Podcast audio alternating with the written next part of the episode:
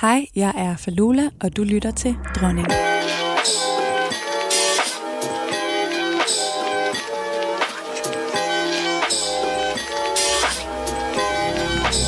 Dronning. Med Julie Rabeck.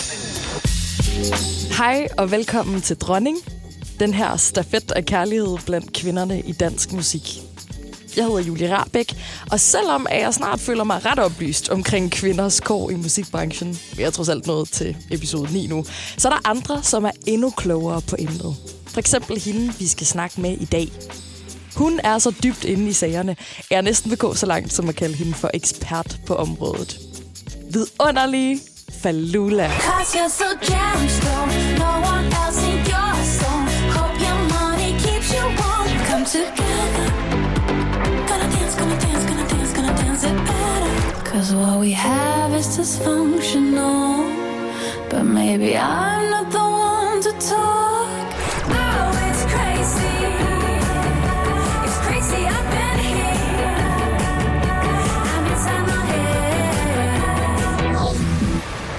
Balula tog hele Danmark med storm tilbage i 2010 med sin unikke indie-lyd og har sidenhen ikke bare levet som musiker, men også som aktivist igennem foretagendet Hej Søster, som lige netop har til formål at samle kvinder i musik. Og hun er perfekt til opgaven, både fordi hun har så meget talent og erfaring at dele ud af, og fordi hun selv har oplevet branchens skyggesider. Skyggesider, som hun kaster lidt mere lys over i dagens afsnit. Det bliver ærligt, tårervædet, tankevækkende og lærerigt, når Falula er gæst i Dronning i dag. Rigtig god fornøjelse. Hej Falula, Hej så. eller Maria, Ja, som du rigtigt hedder. Jeg troede faktisk, du hed Falula i rigtig lang tid. det er der mange, der tror. Ja, Ja, men det var bare på en cykeltur, at du fandt på, at det var det, du skulle hedde. ja for ret lang tid siden efterhånden. Men ja, det kom sådan til mig lige pludselig. Øh, og så synes jeg bare, at det sådan smagte rigtigt. Eller sådan, det, jeg, det betyder jo ikke noget. Der er også mange, der tror, at det har en betydning, men det er bare et ord, jeg fandt på. Er der nogen, der hedder Falula egentlig? Altså sådan, eller er blevet døbt det siden, eller Jeg noget? tror sådan et barn. Ej, wow. Jeg undersøgte en masse heste. En heste. Mange heste. Øh, men Tallulah er jo faktisk et ret øh, normalt navn i USA. Nå, Ja, øh, men Falula øh, fandtes ligesom ikke. nej, okay. Ikke indtil du kom og Nej. snuppede det. Mm. Vil du gerne kaldes Falula eller Maria her, imens vi snakker? Altså, det er op til dig. Øh, Jeg er vant til begge dele, så det er helt op til, hvad du synes føles mest naturligt. Åh, det ved jeg ikke. det kan være, vi kalder dig Falula så, nu hvor Ja. du er her sådan i artistregi. ja. lad os gøre det. Okay, hvordan har du det i dag? Ærligt, sådan det ærlige svar er, at jeg har haft et vanvittigt døgn Nej. med at slukke nogle seriøse ildebrænde. Og, øh, ja, så jeg er sådan, jeg er sådan et on edge. Altså, jeg er sådan, øh, ja.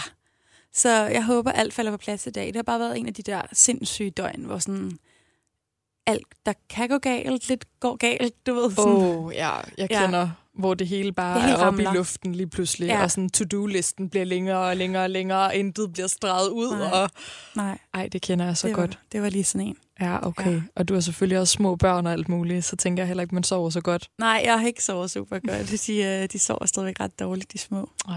Men altså, hvis det kan hjælpe, så har jeg heller ikke sovet særlig godt i nat. Nej, jeg og ved det er ikke, jeg glad for, fordi at så er vi lige sådan så kan vi ude. være lidt diffuse begge to, og komme med nogle skæg formuleringer ja. Eller et eller andet. Lige Det, præcis. det kan også noget, kan det. Øhm, det er jo lidt særligt med dig, Falula, fordi at, altså, jeg føler lidt, at du er ekspert på en måde. Oh my god. på det her emne ulighed i musik. Altså, du har i hvert fald selv beskæftiget dig meget med det, øhm, også med nogle tiltag, som vi skal snakke om senere. Øhm, og så ved jeg også, at du har lyttet til podcasten i forvejen. Ja, Jeg altså har snakket religiøst, og jeg har jo altså også bare sådan postet om den sindssygt mange Ja. gange, fordi jeg er så begejstret for den. Jeg synes simpelthen, det er så godt tænkt, og jeg er så ufattelig glad og taknemmelig for, at du har fundet på den, og, øh, og ligesom giver øh, talerør til så mange kvindelige artister. Jeg synes, det er så dejligt. Ej, sig noget mere pænt, altså. Jamen, altså, jeg kunne blive ved. Jamen, det er så dejligt, og det overrasker mig slet ikke i forhold til, hvor meget du selv ligesom er gået ind i kampen, at du så tænker, yes, endnu mere. Jeg bliver bare glad. Ja. Det er så vigtigt, altså. Har du, øhm, sådan et moment eller noget, der sådan særligt er sk- altså stukket ud fra podcasten, hvor du var sådan, det der, det var vildt fedt, eller en yndlingsepisode, eller et eller andet, som du sådan kan Øhm. pinpointe? Der har været flere, men jeg vil faktisk sige, at um, jeg blev ret rørt af Lis Sørensens Ja. episode. Bare fordi, at hun har så meget erfaring, og jeg kunne bare virkelig genkende mange af de scenarier, hun beskrev. Ja. Øhm, jeg har jo også været i gang ret længe. Øhm, branchen har ændret sig heldigvis også nok til det lidt mere positive, især de sidste par år, øh, selvom vi slet ikke er i mål endnu.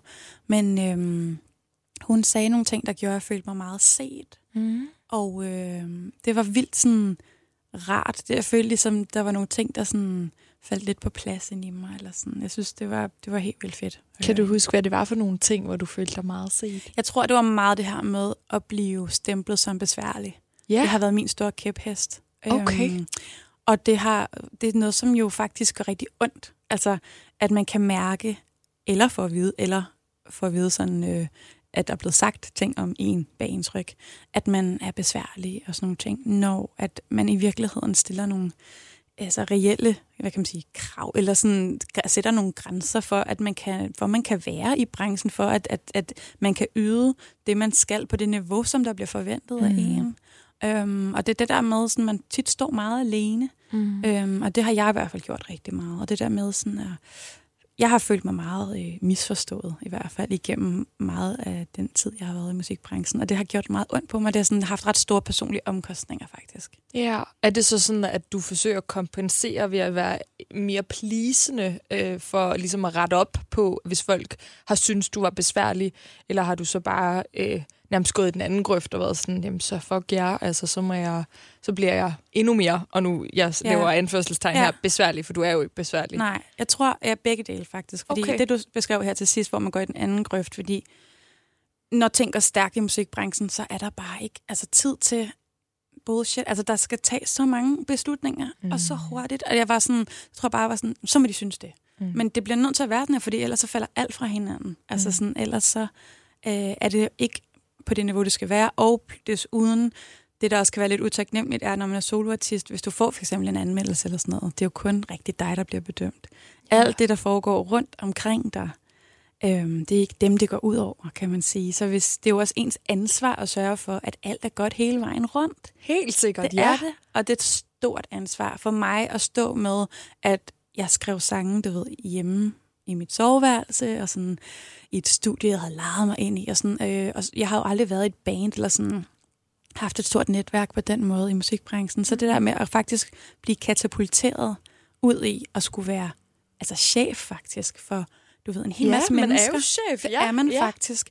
Og aldrig at have, du ved, fået et kursus i ledelse. Eller bare sådan, du, det er vanvittigt faktisk, at sådan mm. skulle gå fra at bare have været sådan sig selv og en kreativ sjæl, der laver sine ting, til også at skulle bære det ansvar på sine skuldre. Øhm, det er sådan noget, jeg har haft det mega svært med. Også det der med, man vil gerne please alle, men hvis der er så nogle ting, der ikke fungerer, så er det også, ja, så står man ret meget alene med lorten. Mm. Altså, så du kan vælge at prøve at please alle, og så bliver det bare et hobbyprojekt. Eller Ja. du kan være sådan, jeg tager mig selv seriøst. Jeg har postet så meget arbejde og tid og energi i at gøre det her så godt, som det overhovedet kan blive. Jeg kommer altid og er professionel og gør alt, hvad jeg kan for, at det skal blive det bedste mulige. Hvis jeg føler, at folk omkring mig ikke kommer med den samme intention eller respekt, Mm. Så falder det fra hinanden. Mm. Øhm, det er ikke kun band, det er også, du kommer ud på et spillested og skal ligesom... Øh, Ja, der er booker der og er alt, alt muligt. Der er ja. arrangørerne, der er øh, lydfolk, der er lysfolk, der er det ene og det andet. Bare sådan, jeg havde den vidderligt her den anden dag, hvor at jeg kom ud og skal spille, og øh, vi plejer at skrive øh, til folk i forvejen, at jeg ikke så godt kan tåle scenerøg. Øh, for det går lige i min stemme, og det gør, at min stemme forsvinder. Det er jo ikke så smart, når man er sanger. Øhm, Nej, det, men, men, men det er virkelig noget, som lysfolk, de synes er fucking irriterende, for det er det, de virkelig arbejder med, ikke? Og det er der, jeg bliver virkelig ramt på den der, åh oh, nej, åh, nu får jeg sådan ondt i maven over at skulle sige, ja. jeg er virkelig ked af det, men jeg kan virkelig ikke rigtig tåle det der røg. Og, og så oplevede jeg jo, at, øh, at det ikke var blevet sagt nu her, da jeg var ude sidst, og så var jeg nødt til sådan at i talsætte det, fordi der pøsede røg ud, og vi skulle spille, og det var meget skrøbeligt, at jeg skulle spille med stryger, så det var kun mig, min vokal og stryger. Og jeg ville jo bare så gerne have, at folk fik en fantastisk oplevelse. Mm. Øhm, og vi selv gjorde. Mm. Så jeg var sådan, jeg er ked af at sige det, men jeg har altså ikke tålt det der scenerøg. Og så kunne jeg bare mærke, at der var sådan en sygt dårlig attitude fra den der øh, du ved, lysperson, der som synes, at jeg var røvirriterende. Og det er bare sådan, den skal man også lige sluge, du ved. Det er Ja. bare hele tiden de der små slag, man lige skal tage imod, ikke? når man står og skal være der og være den i gåsetegn besværlig. Ja, ej, og selvfølgelig skal det der røg ikke være der, hvis du kan, altså sådan, så er der jo ikke noget at lave røg for, hvis du ikke Nej. kan synge. Altså, er jo det er jo det, der er ligesom- så fjollet. Ja. Det er jo ikke ens betydende med, at du underkender den her lyspersons job, ikke. at du ikke vil have røg. Altså, det er jo bare, fordi det ikke dur. Ja. Wow, hold da op. ja. Øhm, nå, det var et helt tidsspring. ja. det var smukt. Det bliver så godt, det her. Øhm, jeg, jeg tænkte, øh, i forhold til, at du allerede har hørt alle de her episoder, så har du også ligesom spoilet dig selv lidt i forhold til den her visualiseringsleg. Men, det, men ved du, hvad det sjove er? Fordi jeg har jo lyttet med fra starten af, og jeg har jo sådan tænkt, altså jeg har jo besvaret det selv. sådan for mig selv. Det var det, jeg håbede Ja, på. så jeg kan jo faktisk give dig et reelt svar, Okay, hvis du vil have det. det vil jeg meget gerne hvis have. det stadigvæk giver Jeg mening. vil så gerne have det. Og det er vidderligt de ting, jeg har tænkt om, om mig selv, ligesom Mhm. når det er. Ikke? Øhm, jeg ved ikke, skal jeg fortælle dig det? Ja, meget gerne. Altså, der er jo en kasse, Mhm. mm-hmm. hvis man nu lytter med for første gang. Som man skal sådan vælge størrelse på. Så skal man vælge, hvor gennemsigtig kassen er, og hvor højt op stigen går på siden af kassen. Og så siger det nogle forskellige ting. ja. Så hvor stor er din kasse, Falula? Min kasse er præcis samme størrelse som en flyttekasse. Okay, Det var ja. sådan det første, jeg så for mig. Det er sådan, klart, det er en flyttekasse. Mm. Øhm, og så er den gennemsigtigt, men fyldt med øh, sådan nogle glimmertråde, sådan noget lidt øh, konfetti-agtigt. Ja. Så den sådan står og har lidt shine. Gud, hvor skægt. Ja, og så var jeg mindblown, da jeg hørte Clara, fordi hun var sådan, ja, og, og Stine står inde i, og jeg var sådan, ja, selvfølgelig gør den det. Og så var det sådan, hvad for noget? Så sådan, selvfølgelig står Stine inde i kassen. Sådan har min der hele tiden stået. jeg ved ikke, hvad det betyder. Men jeg var sådan, jeg havde slet ikke forestillet mig, at den kunne stå på andre måder. uh, og så går min stige, den er lavet sådan noget bambusmateriale. Og så går den helt op, helt op til himlen og forsvinder ud i en sky. Mener du det? Ja, Wow, okay, så sejt, mand. det er vidderligt. Altså, det er det ærlige svar. Det er det, jeg sådan tænkte allerførste gang, jeg hørte det. Det er altså en ret blad kasse. Okay, størrelsen er jo dit egos størrelse, flyttekasse størrelse. Ja. Rimelig stort ego. Rimelig stort ja, ego. det har jeg. Og, øh, nå, det har du. Ja. Hvordan, hvordan kan Men du det er en stor del af mit drive, kan man Okay, mærke. ja. Jeg har sådan en meget underdog-mentalitet. Jeg har meget behov for at bevise mig selv. Okay, Ja. Så det er ego-baseret på en eller anden måde, Ja. tror jeg. Sjovt. Ja. Kan jeg vide, hvor det, hvor det er opstået hen? ja, jeg ved det ikke. Altså, øhm, det er et godt spørgsmål. Jeg har Ja. altid haft det, tror jeg faktisk. Altså, sådan, siden jeg var barn, var jeg sådan, I'm a star. Jeg føler også lidt, man skal have den for at blive en star. Altså sådan... Det føler jeg på en måde i hvert fald øh, er en, jeg ved ikke, om det er en fordel. Det kan også på mange måder være rigtig træls at have, have det. øh, men øh, jeg har i hvert fald aldrig tvivlet på, øh, at jeg nok skulle opnå det, jeg drømte om. Nej. Ej, wow. Og det skal man have et vist ego for at tænke, det er rigtigt, det er rigtigt. Ja. Det, det tror jeg, du har meget ret i, faktisk. Og kassens gennemsigtighed er jo, hvor gennemsigtig du er som person. Øhm, og jeg tænker, at det er sådan ret åben, men alligevel lige med lidt, øh, så man ikke kan kigge direkte ind. Ja. Måske lidt glimmer, det ved jeg ikke lige, hvad vi skal sige til. Om du lige har sådan en glam facade på. Det har jeg nok. Øh, det har jeg nok. Det har mange, der optræder jo på en eller anden måde. Ja. Ikke? Sådan, vi skruer lige lidt op for Ja. alt det gode. Så lige lidt rød læbestift på, og så er vi klar til at tage imod verden. Ja, præcis. Og øh, Stines øh, højde er jo øh, dit ambitionsniveau, så du er virkelig ambitiøs. Altså, op i en sky ambitiøs. Ja. Ja. Det er det vildeste ambitionsniveau, vi overhovedet har set i den her podcast. Og, men, og det, jeg er ekstremt ambitiøs. Ja. Det er jeg. Øhm, det har jeg altid været. Er det på alle parametre, eller mest i forhold til sådan musik? Eller, altså, hvor... Det er i forhold til det kreative. I forhold til det Ja, kreative. det er det. For jeg er sjovt nok som altså sådan, hvad kan man sige, et privatperson, eller bare sådan, jeg er sådan vildt uorganiseret med alt andet. Altså jeg har, jeg er sådan meget øh, chill faktisk med, med stort set alt andet i mit liv. Jeg er sådan lidt et rodehoved, og sådan, du ved. Men lige når det kommer til min, min kreative side og min musik og sådan noget, der er det som om, jeg bare har sådan laserfokus. Nå, ej, hvor er det skægt. Ja. Men det giver god mening, synes jeg, også i forhold til, at du har lavet øhm, det her initiativ, som vi også skal snakke om lige om lidt, øhm, øh, som hedder Hej Søster, som jo altså også beskæftiger sig med ulighed i musikbranchen. Fordi det er jo også at tage øhm, noget, du ligesom står over for, og så gøre noget ved det, og være mm. ambitiøs omkring det. Og, altså, du ved, sådan, det er meget sådan et drive, og det føler jeg går 100% hånd i hånd med ens ambitionsniveau. Ja, det, det tror jeg, du har ret i. Det er svært at være vildt ambitiøs, og så bare sådan sidde på sin flade. Men det kan, altså, jeg har vidderligt kommet med så mange problemer siden, altså siden altid, fordi jeg, jeg, ikke kan, jeg kan ikke holde min mund, hvis jeg ser noget, jeg synes, der er uretfærdigt. Ja. Og det har givet mig mange problemer, fordi det er ikke populært at være den, der stiller sig frem og peger og siger, hov, der er et eller andet galt her. Eller sådan. Nej. Det er en ret hård rolle at tage på sig, og det, det kan jeg også mærke, sådan, det, det er både noget, der giver mig energi, fordi jeg kan mærke, at det gør en forandring. Det er det, der gør, at jeg kan blive ved. Men det er klart, at der også nogle gange kommer nogle slag, som er hårde, hvor man lige sådan skal slikke sin sorg og lige sådan hive sig selv op, ikke? Ja, altså hvor folk bliver sure over, at du Mm. siger noget. Ja. Hvor er der et konkret eksempel på det? Altså fra min fortid, eller sådan her... Øh, Det må du selv vælge. øh, Det, der lige popper op i hovedet på dig. Altså, jeg har sådan en ret, ret sådan, det står meget klart i mit øh, sind, fordi at det var lidt voldsom oplevelse, men da jeg gik i 7. klasse, tror jeg det var, der havde jeg en tysklærer, som jeg synes var meget upassende over for min veninde. Ja. Øhm, han var meget sådan fløtende, synes jeg. Og jeg fik, jeg fik det bare sådan ondt i maven. Den måde, han interagerede med hende på. Jeg synes, det var upassende, og jeg, jeg kunne bare mærke, at jeg synes, det var øh, klamt og forkert. Mm. Øhm, og så kulminerede det en dag, hvor mig og hende var inde og lave nogle ekstra opgaver inde ved siden af. Og så kom han der ind, og så var han bare for meget. Altså, og jeg fik bare sådan en fy for satan. Altså, vi børn. Jeg fik virkelig sådan, ad. Og så fik jeg bare sagt til ham, jeg synes, han var, han var et pervers dyr. Jeg elsker det. Og så hæv han mig, så tog han sin hånd, øh, fat om mit hår her foran på hovedet, og krængede mit hoved bagover, og råbte mig ind i hovedet, det skal du aldrig nogensinde sige igen. Sådan virkelig voldsomt, sådan virkelig tog fat i mit hoved. Og jeg kan bare huske, at jeg var sådan, men det var dig, der er gal på den. Altså jeg var sådan, det var en voldsom oplevelse, men jeg var sådan, jeg sagde jo bare sandheden. Ej, hvor er det vildt. Ja, Hvad endte det med med ham? ikke, mm, ikke noget. Det endte ikke med noget. Der var jo ikke nogen, der gjorde noget. Men fordi, når han har reageret sådan, så er det jo tydeligvis, fordi der er et eller andet om snakken. Altså, ellers så havde han jo bare været sådan, ej, Ja, det er vir- hvad mener du? Det er jeg virkelig Ja. ked af. Ja, Lad os snakke om det. ja. Gud, hvor ja forfærdeligt. det var ret forfærdeligt. Men hvor godt, at du sagde noget, selvom han hiv dig i håret. Altså, hvad er det for noget?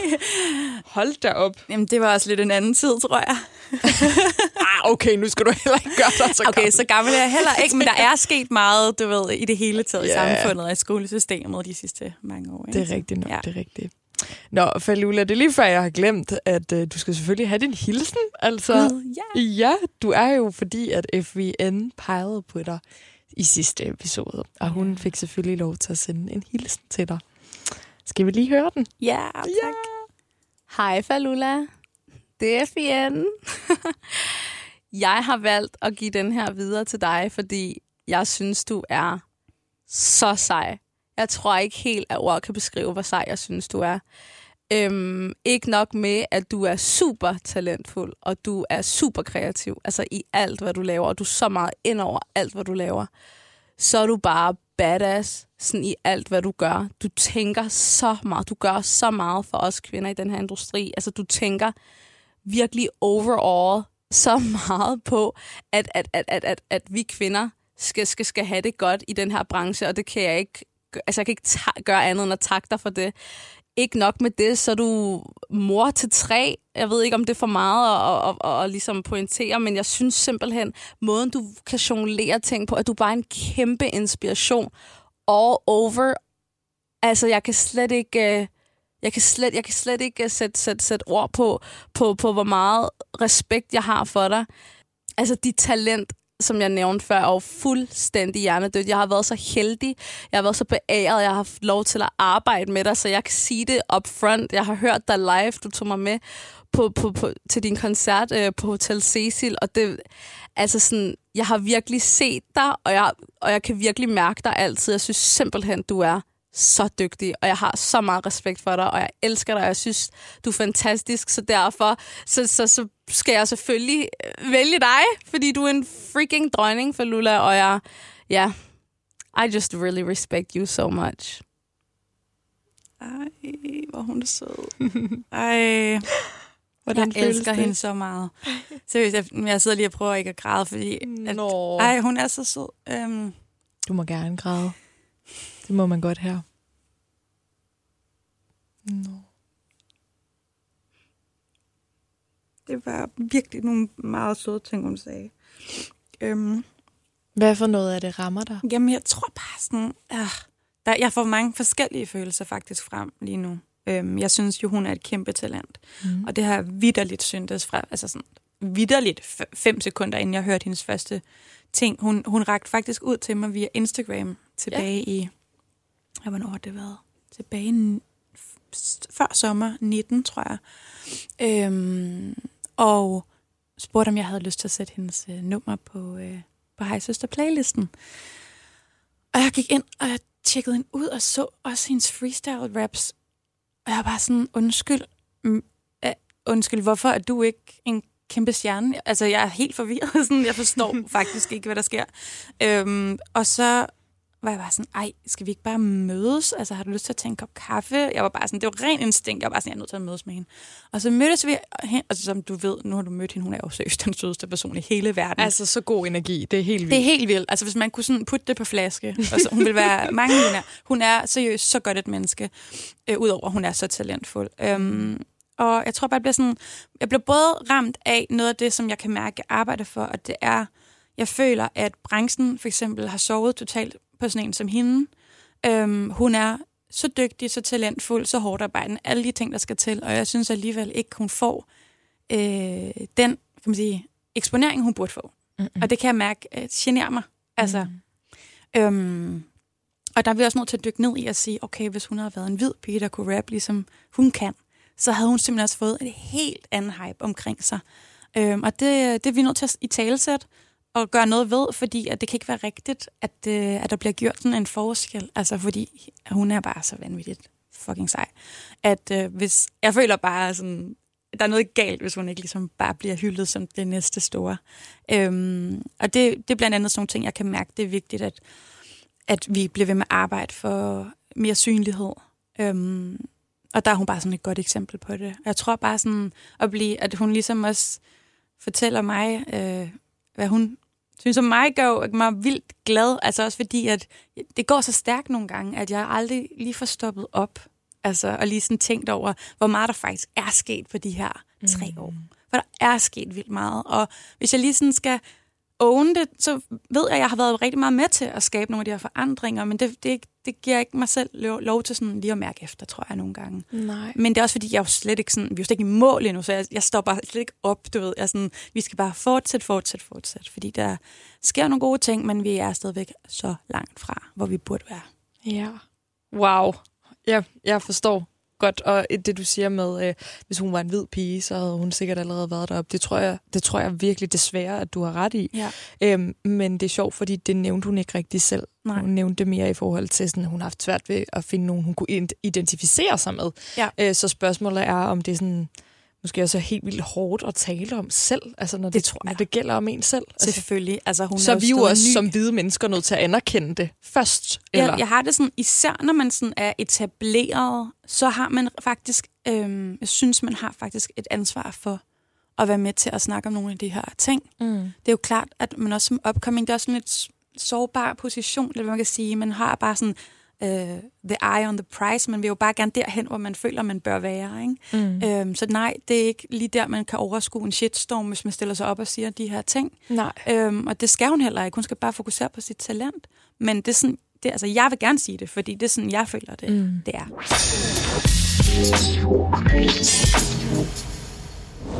Dronning med Julie Rabeck.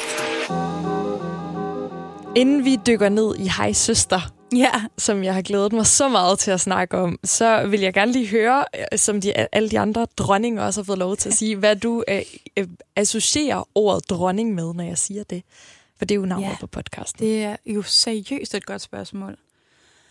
Altså, øhm, for mig, øh, så er en dronning en, der øh, kan inspirere, og som kan øh, gå forrest.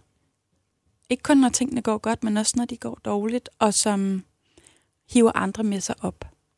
Det er for mig en dronning. Så du er en dronning. Nej, altså det, vil jeg, det synes jeg slet ikke er op til mig at afgøre. Det, det aspirerer jeg imod, men det er altså... Vil du ikke selv kalde dig en dronning? Ej, det, det føles lidt weird. Det må man godt. Altså, det er ikke sådan, Øh. janteloven eksisterer heller ikke her. Ej, men der er jeg sgu nok stadig lidt sådan... Øh... Ej, det ved jeg ikke, om jeg... det tror jeg ikke lige, jeg har lyst til sådan selv at tage på mig. Men altså, jeg vil i hvert fald bare gerne være, du ved, en god allieret. Og, øh, og jeg vil også gerne tage nogle af de der svære skridt der, hvis det kan bane vejen Ja. øh, for andre, fordi at, øh, det er fandme på tide, altså. Mm.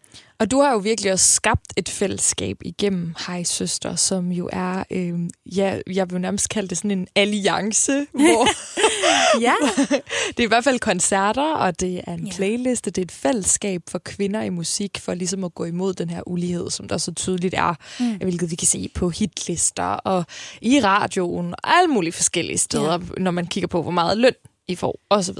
ja. Øhm, men øh, en ting er, hvad jeg lige siger her. Jeg tænker, du er bedre til sådan at forklare, hvad Hej Søster sådan er ja. for dig. Altså, der er ligesom to spor, som jeg ser det. Der er ligesom der, hvor vi rækker ud og ser, hvad er der for nogle systemer, strukturer, gatekeepers, alt det her. Hvor er det, den ligesom går galt i forhold til øh, mere ligestilling og måden, vi omtaler kvindelige artister på, og kvindelige plus, vil jeg sige det, for det indbefatter også non-binære og transkønnede øh, musikere. Øhm, øh, og så er der også det, der hedder at kigge øh, indad og ligesom sige, har vi ubevidst også holdt hinanden nede? Har vi ikke formået at skabe de fællesskaber, der skal til, Ja. for at vi kan stå stærkt sammen? Det vil jeg jo mene, vi ikke har været gode nok til. Ja. Og det var faktisk rigtig meget det, jeg gerne ville med Hej Søster. Det er derfor, det hedder noget så plain som Hej Søster. Det er bare en måde at række ud på og sige, hej, jeg ser dig, jeg er her for dig. Altså, jeg startede jo også med at lave playlisten, og det jeg så faktisk gjorde helt konkret for, at jeg gerne ville have, at de kunne mærke, at jeg var der, det var, at jeg sådan lavede stories, hvor jeg sådan gik og hørte deres musik, alle de forskellige kunstners musik, og skrev, hold kæft, et fedt nummer, tjek det ud, og sådan taggede folk. Og sådan, jeg begyndte sådan ret sådan, øh, aktivt at gøre en forskel på, hvordan jeg plejede at omgås andre af mine kollegaer. Ja. Sådan, tænkte sådan, og det føltes rigtig skræmmende og sårbart, men også sådan, de skal i hvert fald mærke, at jeg gerne vil det.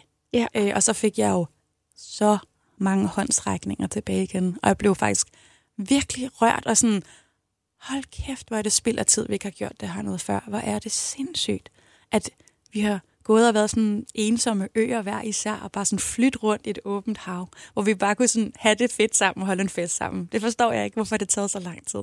Hvad, hvad var det, der gjorde, at du tænkte, nu er det nu? Altså, var der en eller anden konkret ting, Ja. der gjorde, at du var sådan her, nu laver jeg den her playlist, det skal være i dag?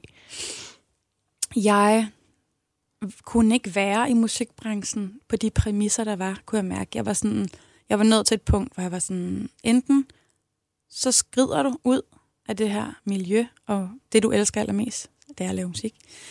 Eller så finder du en måde, øh, hvor det er rart at være her for, for os alle sammen. Og hvad var det for nogle præmisser? Var det det her med at blive kaldt besværlig, eller var det fordi, at du følte, at åh, vi kvinder, vi går og kigger vredt på hinanden? Eller hvad? Altså, ja. Det kan selvfølgelig også være flere ting. Det var flere ting på én gang. Det var det der med at føle, at man gik med sine struggles alene, Mm. og at der ikke var ligesom en, øh, ja, et safe space på en eller anden måde, hvor man kunne være sårbar også og kunne fortælle om. Altså, jeg er så glad for sådan mental helbred er kommet på agendaen, fordi mm. kunstnere er jo meget følsomme mennesker, og vi bliver ofte sat i nogle meget, meget pressede situationer, som mange af os synes er svære at håndtere. Og så kommer der desværre tit nogle rigtig voldsomme reaktioner på det.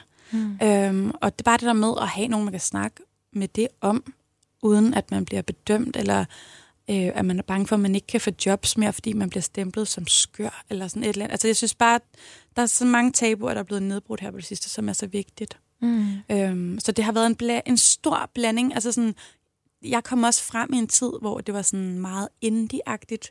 Det er ja. jo et total kontrast til, hvordan det er nu, fordi nu er poppen noget, vi hylder og dyrker, og det kan næsten ikke blive poppet nok. Men dengang var der sådan en meget kold stemning blandt musikere og branchefolk. Sådan, hvis du ikke er på vores label, så står vi bare og kigger surt på dig til det her awardshow-agtigt. Det var, der var faktisk en ret dårlig stemning, synes jeg. Nå, Ja, okay. Det er sådan, jeg har opfattet det. Ja. Øhm, og jeg har Altså, jeg er Men faktisk... er sådan lidt snobbet næsten Meget. måske, men det giver faktisk god mening også i forhold til sådan musikken. Altså, for jeg kan Ja. da godt huske der ja, i start 10'erne, Ja, hvor lige det var præcis. meget sådan, ej, hører du Justin Bieber? Præcis. Ad. Altså Ja. sådan, okay, vil du slappe af? Sådan, det er bare en popartist. Hold op, hvorfor skal jeg sidde og høre et eller andet Ja. øh, gammelt Beatles-nummer, fordi at det synes du er sejt? Altså Det sådan, er så rigtigt. Og sådan, jeg har altid haft kæmpe kærlighed for sådan det obskure. Jeg elsker rigtig meget indie-musik, men jeg fucking elsker popmusik også. ja. Altså, og jeg vil gerne kunne lide begge dele, og også lave begge dele, sådan, hvis jeg har lyst. Du ved, det der med ikke at blive puttet så mange kasser. Ja. Øhm, men der følte jeg helt klart, der ikke var særlig højt til loftet. Altså, der var det virkelig sådan, uha, man skulle bare ikke træde meget forkert. Øh, der var virkelig altså afregning ved kasse 1, sådan føltes det meget. Okay. Øhm, og sådan, sådan er det heldigvis ikke på samme måde mere. Jeg føler, der er helt klart meget mere sådan kollegialt fællesskab, og, øhm, og bare sådan, man tager ikke sig selv helt så Seriøst. fucking måske. seriøst hele Nej. tiden. Altså, Ej, ja, det kan jeg godt se. Det er måske også meget rart lige sådan at kunne trække vejret og grine lidt af det en gang ja. imellem. Så bliver livet altså ret meget sjovere at leve. det gør det altså. Øhm, når du siger det her med, at, at det engang har været sådan, at man ikke rigtig brugt hinanden så meget som Mm. kvinder, vil du så gå så langt som at sige, at, at du er enig i, at der på et tidspunkt herskede den her talemåde, øhm, kvinde er kvinde værst, altså at vi på et tidspunkt faktisk var hårdest ved hinanden, eller er du stadigvæk ikke enig i det, eller hvad er din holdning til det? For det er jo også noget, vi har taget meget op her mm. i, i podcasten, øhm, fordi jeg godt kunne tænke mig også at gøre op med det, i og med, at man må, må sende Ja. stafetten videre og sådan noget, ikke? Jo, altså, jo, det er rigtigt. Og jeg vil sige, det som der gik op for mig, hvor jeg var sådan, aha, det er, at vi er jo blevet opdraget til at synes, kvinde er kvinde værst. Og jeg vil sige, især i sådan et mikrokosmos, som er musikbranchen, hvor at du netop får at vide, der er så få kvinder, der er plads til. Øh, og du er op imod, altså lige meget, hvad for noget type musik du laver, men du bliver sammenlignet med den her gruppe af de kvinder, som du cirka på alder med, som du måske øh, lidt ligner, eller sådan, du ved, Dem, du faktisk allerhelst ville være veninder med, sikkert. Eller sådan, dem, Ja. du sikkert ville komme, Ja. til, komme rigtig godt ud af det med. faktisk. ja. Øhm, men man blev virkelig puttet op imod hinanden på en meget ubehagelig måde, og jeg synes også bare, måden, jeg hørte sådan branchen omtale andre kvinder på, var så negativ Mm. og så ubehagelig. Mm. Og jeg vidste, sådan, det foregår jo også med mig. Jeg bliver også altså, omtalt vildt grimt. Altså, og det har jeg også fået at vide. Det er jo det, man altid ved. Ja, øh, man når altid folk vide. taler noget grimt, øh, så ved man, okay, men du kunne lige så godt sige det her mig. Altså, Plus, det siger enormt meget om personen. Branchen er så lille, at det kommer aldrig tilbage. Jeg ved Ja. alt, hvad folk har sagt om mig. Og det er bare sådan, ved, Oh. hvem der har sagt alt det der. Jeg er bare sådan, mm. øhm, og det er bare sådan, jeg har helt klart på et tidspunkt i min spæde start været medskyldig, fordi jeg blev opdraget til, at det er sådan her, det er. Mm-hmm. Der er en, plads til en af gangen, og så er det bare med at håbe på, at det er dig.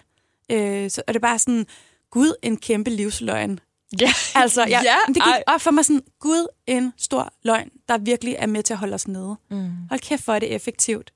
Og så smart tænkt, at vi bruger al energien på at bekrige hinanden internt, og så kommer vi jo aldrig op der på det niveau, vi skal være. Nej. Og det gik op for mig. Det var også det, jeg, jeg ville med hejsøster. Jeg var sådan, det skal bare være løgn.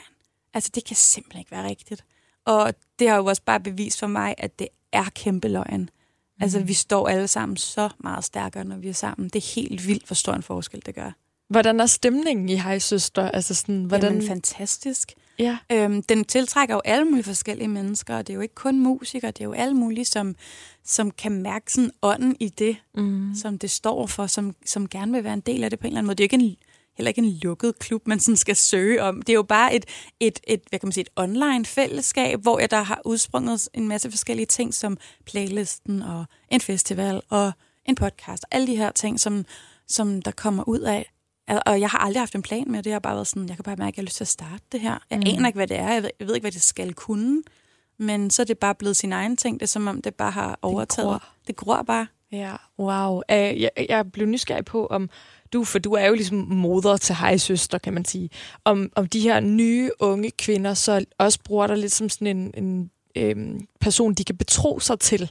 Altså så, at det også er et fællesskab, hvor kvinder internt deler, hvis der har været noget, der har været ubehageligt eller uretfærdigt, og I så sådan i fællesskab ligesom kan bearbejde det og tale om det. Øh, er, det er det noget, der sker, eller er det mere bare sådan, Nå, vi er gode veninder nu, eller sådan? Det er helt klart noget, der sker. Ja. Øhm, især i det, der hedder Musikbevægelsen 2019, som er en lukket Facebook-gruppe, hvor der er over 2.000 medlemmer, som er kvinder og non-binære transpersoner. Øh, på scenerne, behind the scenes, alle mulige forskellige stillinger i musikbranchen. Mhm. Mm-hmm. Øh, nogle er 60 år, nogle er øh, 16 år. Øh, og her er der ligesom skabt et safe space, hvor at man kan alt fra sådan, hej, jeg mangler en øh, guitarist. Det kunne være rigtig fedt, hvis jeg kunne finde en kvindelig guitarist, eller mm. kan I anbefale mig nogen? Jeg vil gerne tænke lidt ud af boksen. Jeg vil gerne bruge en mixer, der ikke nødvendigvis er den mand, jeg plejer at bruge. Og så er det jo bare sådan virkelig en grobund for altså, sindssygt meget vækst, også internt i branchen. Ja. Plus der også er folk, der sådan har delt nogle meget personlige historier, og især under MeToo kom der nogle meget voldsomme historier frem internt for musikbranchen. Vi har alle sammen tavshedspligt, så vi går ikke ud og sådan fortæller andre om, om det, men, men folk har... Heller ikke, hvis det er anonymt. Nej, Nej. Nej, men folk har været igennem nogle vanvittige ting, og er stadigvæk igennem nogle sindssyge ting i den her branche. Okay. Ja. Puha. Ja. Det, altså, jeg er ikke overrasket, desværre. Øhm, og jeg forstår helt sikkert også godt, at der skal være tavshedspligt sådan et sted, mm. fordi det skal være jeres safe space. Ja. Øhm, men på en eller anden måde bliver jeg også ærgerlig over det, fordi at det kunne måske også være et, et wake-up call for verden at få lov til at høre nogle af de her historier. Men det kommer de faktisk også, fordi der er også journalister inde i, øhm, i gruppen. Okay. musikjournalister, som nogle gange også selv har været udøvende musikere. Øh, og de, det var faktisk altså, i hele den her MeToo-lavine, der rullede der ud af efter Sofie Linde, der var der jo en hel masse musikere, der stod frem. Som, der var der et opslag inde på musikbevægelsen, er der nogen, der har lyst til at dele deres historie. Og det var der, jeg tror, 75, der gjorde. Og stillede sig frem med billedet. Og så var øh, historierne anonymiseret, men Ja. du ved. Så der, det, der kommer også mange ting ud af til Øh, for jeg giver dig helt ret i, at øh, det, skal, det fortjener at blive, øh, blive hørt. At blive fortalt, så folk Mm. kan forstå seriøsiteten i det, og ikke Ja. bare kan sige sådan, Nå ja, Ja. men altså, der er sikkert også flere mænd, der laver musik. Og Ja, ja, ja. så, så svært er det sikkert klassiske- heller ikke. Og ej. ja. Jeg går ud fra, at jeg slet ikke behøver at spørge dig, om du er feminist. ja, det må man sige. Jeg, om det sjove er, at det har jeg været, før jeg overhovedet vidste, hvad ordet betød. Altså, yeah. jeg har været sådan en femårig feminist. Jeg gad ikke lege drengene efter pigerne. Jeg synes, det var dybt latterligt, at jeg skulle jages. Og sådan, jeg har virkelig haft den Er det der rigtigt? fuldstændig. Gud, hvor sjovt. Ja, fuldstændig. Hvordan, hvor du vokset op, og med hvem? Hvem har du omgivet dig med? Jeg vokset op på Amager Ja. med øh, min mor og min far. Øh, min far var flygtning fra Rumænien. Ja. Øhm, vi boede i et lille rækkehus, og min storebror, som er fem år ældre end mig. Øhm, og jeg ved faktisk ikke helt, hvor den der ild er kommet fra, men jeg har bare altid haft den. Altså, jeg har bare altid været sådan, sikke noget bullshit. sådan, det der, det synes jeg er langt ude. Sådan, sådan burde det ikke være. Hvorfor vi ikke lige? sådan, jeg, øhm, min mor er ikke engang sådan, hun er i hvert fald ikke udtalt feminist, men hun er, hun er en stærk kvinde, som øh, har gjort nogle ting på sine egne betingelser. Øhm, så på, måske er det sådan ubevidst, at jeg sådan er blevet lidt influeret af hende, men hun har aldrig siddet og læst noget kvinde, kendt din krop, eller Nej. været rødstrømpe, eller sådan. Jeg har virkelig ikke sådan vidst, hvad feminisme var, før jeg opdagede Spice Girls. Så, nå, det er Sp- Spice Girls. Er de ja. Nogle af dem, der ligesom har tændt ilden i dig? De, det var der, jeg hørte om feminisme, og forstod, at det var et begreb. Mm. Og der var jeg sådan, ah, det, det er her, jeg hører til. Okay. Ja. Var du meget glad for deres musik, eller var det lige så meget alt det, de stod for? Jamen, jeg elskede deres musik. altså, altså, du kan slet ikke diskutere med mig, om det er genial musik, fordi det er det. Øh, øh, men jeg, jeg, jeg spejlede mig helt klart også i deres budskaber. Ja. Meget, og jeg er faktisk rigtig stolt af det, fordi når jeg sådan også har dykket ned i deres historie senere som voksen, hvor selvstændige de har været faktisk. Øh, også det der med, at de har været med til at skrive al deres egen musik, og sådan alle de der ting, som der ikke er blevet anerkendt. Øh, men jeg har altid elsket girl groups. Altså TLC var min første CD nogensinde. Jeg elskede yeah. Destiny's Child. Altså sådan All Saints, Spice Girls. Jeg kunne være mere ligeglad med alle de der boybands. Jeg synes, det var dybt intetsigende. Altså, det var kun... Altså, Pigegrupperne. det var det bare. Ej, hvor ja. Skægt. Gud, ja. Hvor vil jeg gerne lave en uh, podcast-episode med dig og Mø og uh, Spice Girls Ej. som tema. Ej, oh my god, vi kunne sidde og nørde det ja. sygt meget. Det kunne være virkelig, virkelig fantastisk. Ja. Du har aldrig selv overvejet så at skulle være med i en pigegruppe, hvis det sådan er det, du har dyrket hele din uh, ungdom. Hmm. Jamen, altså, det var jo... Det her med, hvordan jeg kom til at lave musik, var jo så bizart i virkeligheden, fordi at jeg jo netop ikke sådan kunne spille på nogle instrumenter, eller Hvordan startede det? jamen, jeg skrev sange derhjemme, Ja. altså ved at skrive teksterne ned og finde på melodier, og så fordi jeg havde ikke noget at optage på, så blev melodierne bare sådan repeteret, til de sad fast. Så jeg havde bare sådan sange, der boede inde i mit hoved, uden de sådan kunne komme ud nogle steder. Og sådan var det, fra jeg var sådan noget 10-11 år. Og så kom jeg i gymnasiet, og der opdagede jeg, at der var nogle af sådan drengene, du ved, der sad og lavede tracks. Og på en eller anden måde fandt de ud af, at jeg sad og, jeg ved faktisk ikke hvordan, men at jeg også lavede musik. Mm. Øhm, og så var de sådan, ah, vil du over og prøve at skrive på nogle af vores ting? Og så, så startede det lidt med sådan, jeg så, hvordan man indspillede. Sådan, okay, sådan, fik sådan et indblik i, hvordan det fungerede. Ja. Og så øhm, efter øh, jeg kom hjem fra New York, der, det var jo der, jeg besluttede mig for, at jeg skulle lave musik, fordi jeg vidderligt kun kunne tænke på sangen. Altså, jeg lå sådan vågen og var bare sådan... Altså, det, det strømmede bare igennem mig. Så jeg var sådan, jeg skal hjem og lave musik. Mm. Og så tog jeg bare... En, altså, jeg tog mig selv helt vildt seriøst. Jeg var sådan, det skal jeg bare. Jeg ved overhovedet ikke, hvordan. Men det må jeg finde ud af hen ad vejen. Og så kom jeg hjem, du ved, rakte ud til nogle af dem fra gymnasiet, som havde et studie på Amager, jeg sådan kunne lege nogle dage, og sådan sad og lavede demoer der, og øhm, så fik jeg så min egen laptop på et tidspunkt, der hed GarageBand, så sad jeg derhjemme og indspillede alle mine demoer. Og så øh, havde jeg jo lige pludselig bare skrevet en hel masse sange. Øhm, så jeg nåede aldrig ligesom at komme den vej, hvor at det kunne have været, at jeg spillede med nogen, eller sådan, Nej, nej, nej. du nej. ved, det var totalt øh, solitary road, jeg bare lige tog der.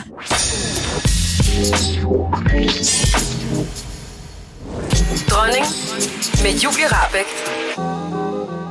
Har kvindedelen ligesom spillet ind i hele din musikkarriere, altså i alle sådan Man kan jo ikke af det? ignorere altså, det fakt, at jeg er en, altså, det er jeg jo bare, så det er en del af pakken, kan man mm, sige. Mm. Jeg har i hvert fald, jeg har mærket det meget, meget tydeligt i forhold til, at jeg har altid haft en meget klar vision for min musik. Jeg er, jeg, er altså, jeg får tit sådan idéer ind, som står meget tydeligt for mig, og så er sådan, det er sådan her, det skal være. Ja. Og det er ikke, fordi jeg vil være sådan, ikke samarbejdsvilje, men det er bare sådan, jamen det er sådan, det føles rigtigt. Ja. Og det handler faktisk bare om at få, hvad kan man sige, ens kunst ud så rent som muligt. Det er jo lige netop kunst, ja. det er jo det, og sådan, hvad er pointen, hvis jeg er gået så meget på kompromis på alle mulige måder, og det sidste er noget, jeg ikke kan genkende, så kan jeg ikke engang selv stå inden for det. Hvad er ideen så?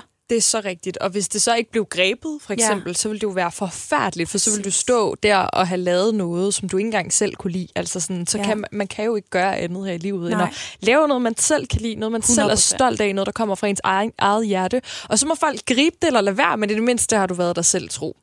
Altså, preach. Det er, amen, det er så sandt, og jeg har så meget at sige om, hvordan branchen tit ødelægger så meget rent talent ved at gå ind alt for tidligt i en proces og gøre folk så forvirrede og fratager dem deres autoritet. Og sådan, til sidst ved de ikke engang selv, hvem de er. De ved ikke, hvad de kan lide.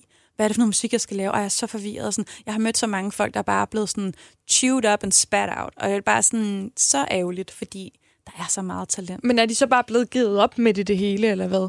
Ja, eller udgivet noget, som du sagde, som ikke var det, man faktisk havde lyst til. Ja. Og så står man der og skal stå på mål for det. Ej. Og så er du også blevet... Altså, man bliver jo ret hurtigt puttet i en boks. Hvis det er det, du ligesom er kommet ud med, mm. og det har fået noget opmærksomhed, øhm, så er det det. Så er det svært at rykke videre derfra, kan man sige. Ja. Øhm, nu hvor vi er ved, ved musikbranchen, det føler jeg nærmest, at vi har været helt interviewet, men ja, nu hvor vi stadig er ved musikbranchen. Ja. øh, noget af det, som Clara snakkede meget om, det var jo øh, det her med at, at føle sig lidt som nyt kød. Mm. I starten, det brugte hun det udtryk. Ja. Altså det her med sådan at være meget interessant i starten, Mm. og sådan, måske endda faktisk blive lidt objektiviseret og så videre. Er det noget, du selv kan genkende? Ah, men det, det ser vi jo altid, eller sådan hele tiden. Altså, det er jo sådan, hvis der kommer et nyt talent, altså hvis det er en, der er under 20, så er det ekstra, ekstra imponerende. Altså hvis det er en, der som hende var så ung, Jamen. så er det sådan ekstra bonus. Øh, og så er det jo bare sådan, uh, du ved, der er rigtig lang tid til, hun skal have børn, ikke? Eller sådan, altså det er nærmest sådan en biologisk ting også, du ved, sådan, der er- har jo været, klart været sådan en i branchen, og det ved jeg også fra kollegaer, at, der, at, der, at de er bange for at satse på nogen, hvis de får tæt på en alder, hvor de vurderer, at de måske skal til at have børn. Så får man ikke en pladekontrakt. Gud, jeg troede faktisk kun, det var et problem i andre brancher. Jeg tænkte ikke lige, det Nej. kunne være noget i Er musikbranchen. du vanvittig? Altså, musikbranchen er så ageist, at du tror, det er løgn. Altså, jeg har siddet med, med kvindelige upcoming artister først i 20'erne. Der er så stresset, fordi de ikke har brudt igennem endnu. Og de tænker bare sådan, løbet er jo kørt. Og jeg er bare sådan, du er 22. Oh my god, hvad sker der?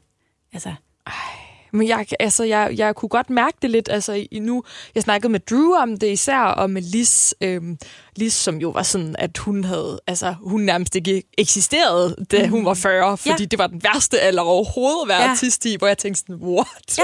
Hvordan kan det lade sig gøre? Ja. Altså, øhm, men det er åbenbart bare en ting, simpelthen. Det, det er en ting. Hvor- Altså, ja. Ja. jeg tænker også, nu står du her, og du er 36, det mm. tænker jeg på ingen måde nogen øh, hemmelighed. Hvordan har du Nej. det med, med det, og sådan at være i den branche nu?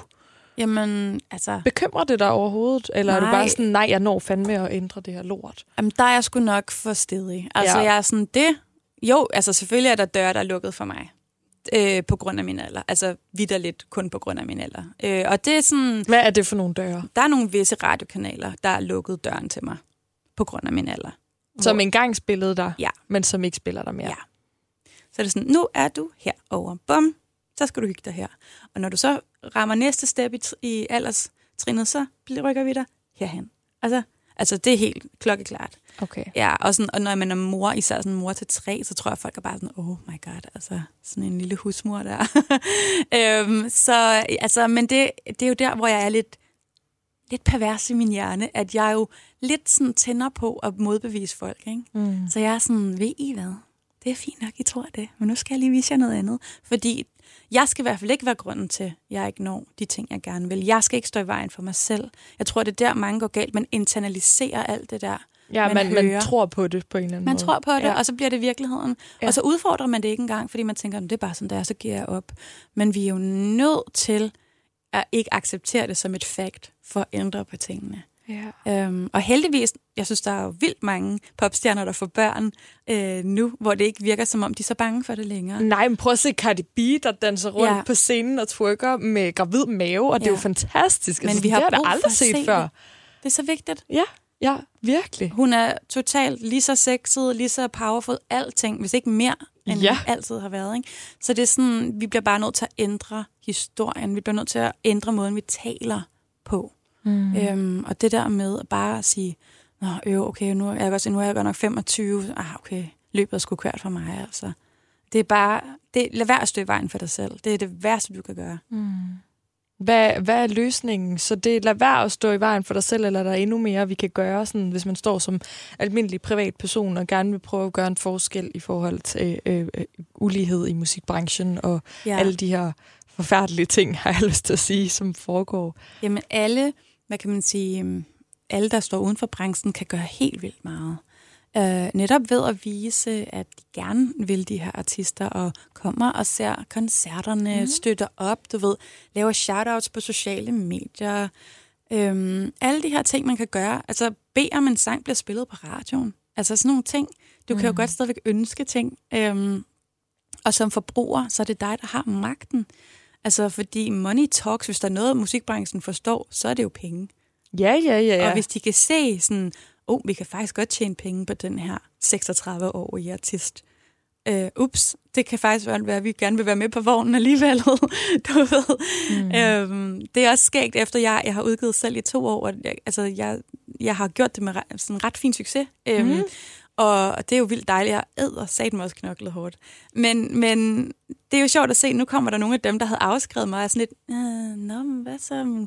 Hvad tænker du om måske? Og kunne du øh, et eller andet? Så kommer de sådan lidt krøbende, hvor det bare sådan, ja, jamen, jeg havde brug for jer for fem år siden, men nu er jeg faktisk et setup, hvor jeg er rigtig glad, og det fungerer for mig. Ja, okay.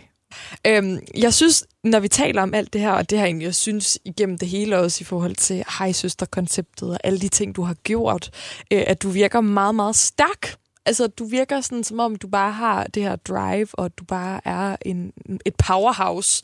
Øhm, er det en opfattelse, som du er enig i, eller noget, du også sådan føler selv Nogle dage, nogle dage? Ja, altså...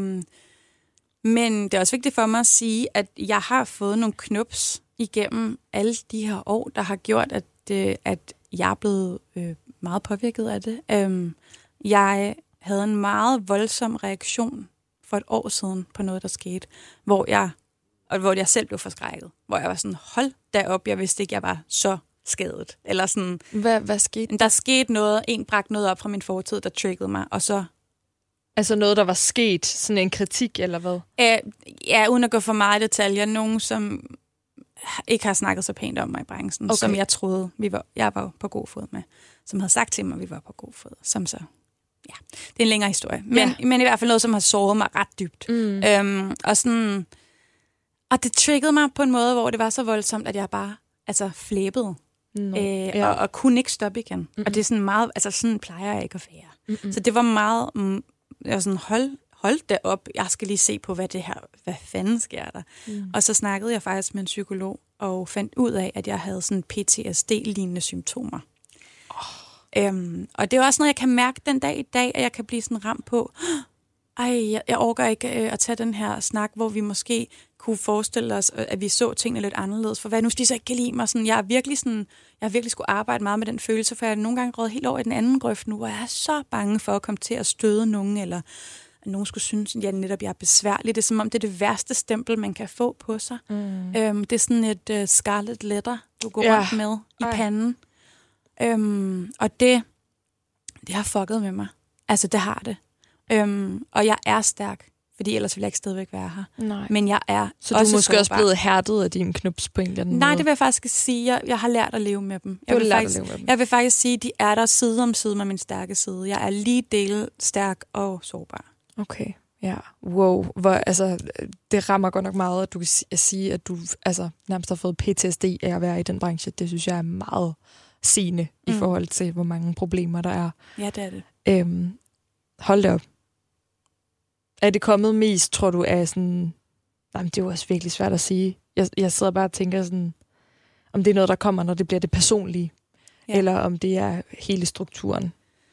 Øh, hvad tænker du? Sådan? Altså, fordi hvis du siger, at din reaktion der kom ud af, at du havde... Øhm, at det var nogle mennesker, du decideret troede, mm. Mm. du øh, vidste, hvor du havde, Ja. og som du var på god fod med, og så Mm. blev du ligesom, hvis man skal bruge et rapper-udtryk, stukket i ryggen af de her mennesker. ja. Øhm, jeg tror du, det, det er sådan de personlige øh, oplevelser, der også er i branchen, eller er det, er det lige så meget sådan, ja, strukturerne, og det her Mm. med bare i lang tid at føle, at man skal kæmpe mere, mm. og føle, at man skal råbe højere, og når man råber højere, så bliver man misforstået. Og, altså, Jeg tror, det der Forstår er du, hvad jeg siger? Jeg forstår dig, og Ja. jeg tror, at det der er problemet, synes jeg, i musikbranchen, det er, det der burde være øh, professionelt, bliver alt for ofte personligt. Ja. Hvis det giver mening. ja, det giver rigtig Ja. god mening, ja. faktisk. Man kan faktisk ikke skille de to ting ad, Nej.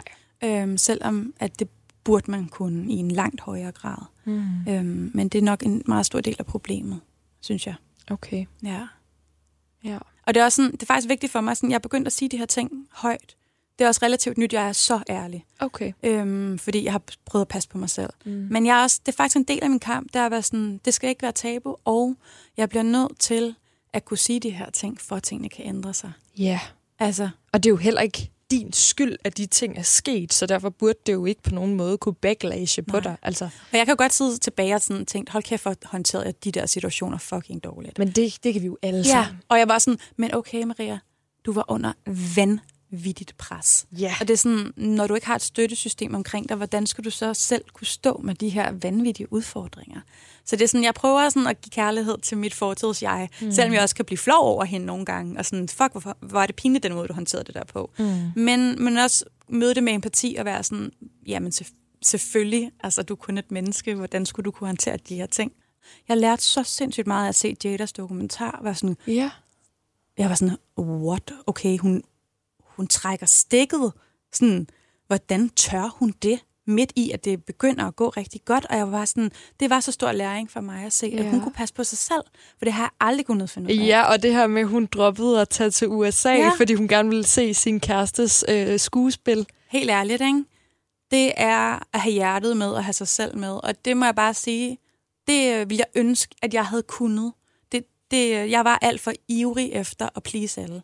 Og prøve sådan at, at tage mit, min karriere til det niveau, jeg drømte om. Mm. Øhm, og tænkte, at jeg kan ikke tillade mig at sige nej til noget som helst, fordi jeg skal bare, jeg skal bare være på konstant. Jeg skal bare yde, yde, yde, yde, yde, og til sidst er der ikke noget tilbage. Det er sådan, det nytter jo heller ikke noget for en som Jada bare at give til, hun ikke har mere. Nej. Altså, så bliver vi alle sammen snydt for fantastisk musik og hendes fantastiske væsen. det er det, det er rigtigt, og der skal man jo også bare, bare og det, jeg ved godt, det ikke bare er bare, men tro på, at man har den ja. nok. Altså, at uanset om du trækker stikket, så er der stadigvæk nogen, der står og griber dig og gerne vil høre din musik bagefter. Og det gælder i alle aspekter mm. af livet. Det tror jeg også gælder, hvis man føler sig stresset, og nu hvor byen åbner igen snart, og sådan, ej, jeg skal også med, og hvis jeg nu ikke tager med både fredag og lørdag, så kan det være, at jeg ikke bliver inviteret med næste gang. Og Ja. nej, nej, nej. Ja. Så må man lige tro på, sådan, hvis du siger nej, når du ikke har lyst, og du ikke har overskud, så passer du på dig selv, og så skal folk nok også gerne vil være sammen med dig på et andet tidspunkt. Ja. Altså, det skal nok blive godt alligevel, og der synes jeg, det mest rare overhovedet at tænke på, er, at folk har hovedet så langt op i deres egen røv. De opdager sgu nok ikke engang, at du ikke er der. Altså sådan, helt ærligt, det er ligesom, Nej. når folk sidder der om morgenen efter en fest, og sådan, ej, jeg var så pinlig i går. Har man nogensinde tænkt over, at den anden var pinlig, med mindre de sådan decideret ja. har det, ja, det ved jeg ikke, taget mikrofon og sagt et eller andet virkelig voldsomt foran alle. Altså sådan, det, det, det har man jo aldrig tænkt Nej, over, nej. fordi vi bare tænker på os selv så meget af tiden. Det bliver så forstørret i vores egen hoveder. Ja, Ja, men det, og det er så rigtigt. Jeg tror, at der, hvor udfordringen kommer som musiker, mm. hvor man har FOMO, det er, at der jo står en branche og siger, du skal tage det her ja. chance, du skal gøre det nu. Uh, det er nu, vi rykker, det er nu, der er momentum, bum, bum, bum, bum, bum. Du misser alle de her ting, hvis du ikke kommer til det her, og bla, bla, bla. Mm. Og det er jo det der med at, at have modet til at sådan lukke ned for de stemmer, og bare tænke, jeg er nødt til at passe på mig selv, hvis der ikke er andre, der gør det. Og så må vi jo håbe på, at branchen også udvikler sig, ligesom at, at I gør, I, Ja. der er øh, Men det artister. Men Sådan det så, at der ikke er lige så meget pres. Altså, at Ja. man måske også, at der er nogen, der sidder og siger til det møde, hey, det Ja. vigtigste er, at du har det godt. Prøv at høre, altså det er drømmen, fordi vi ser desværre jo stadig øhm, folk, der kæmper meget med mental helbred, og nogle gange har det rigtig, rigtig sørgelig udgang. Mm. Øhm, det sker stadigvæk. Ja. ja, så det er fandme målet. Altså jeg har med min manager Trine, vi har sådan et, øh, et motto, altså om, at øh, det skal være rart. At det skal være rart at være. Vi vil kun omgive os med, med gode mennesker, Mm. og, øh, og, og det er det vigtigste. Det vigtigste er, at vi har det godt. Mm. Nå, Ja. Falula.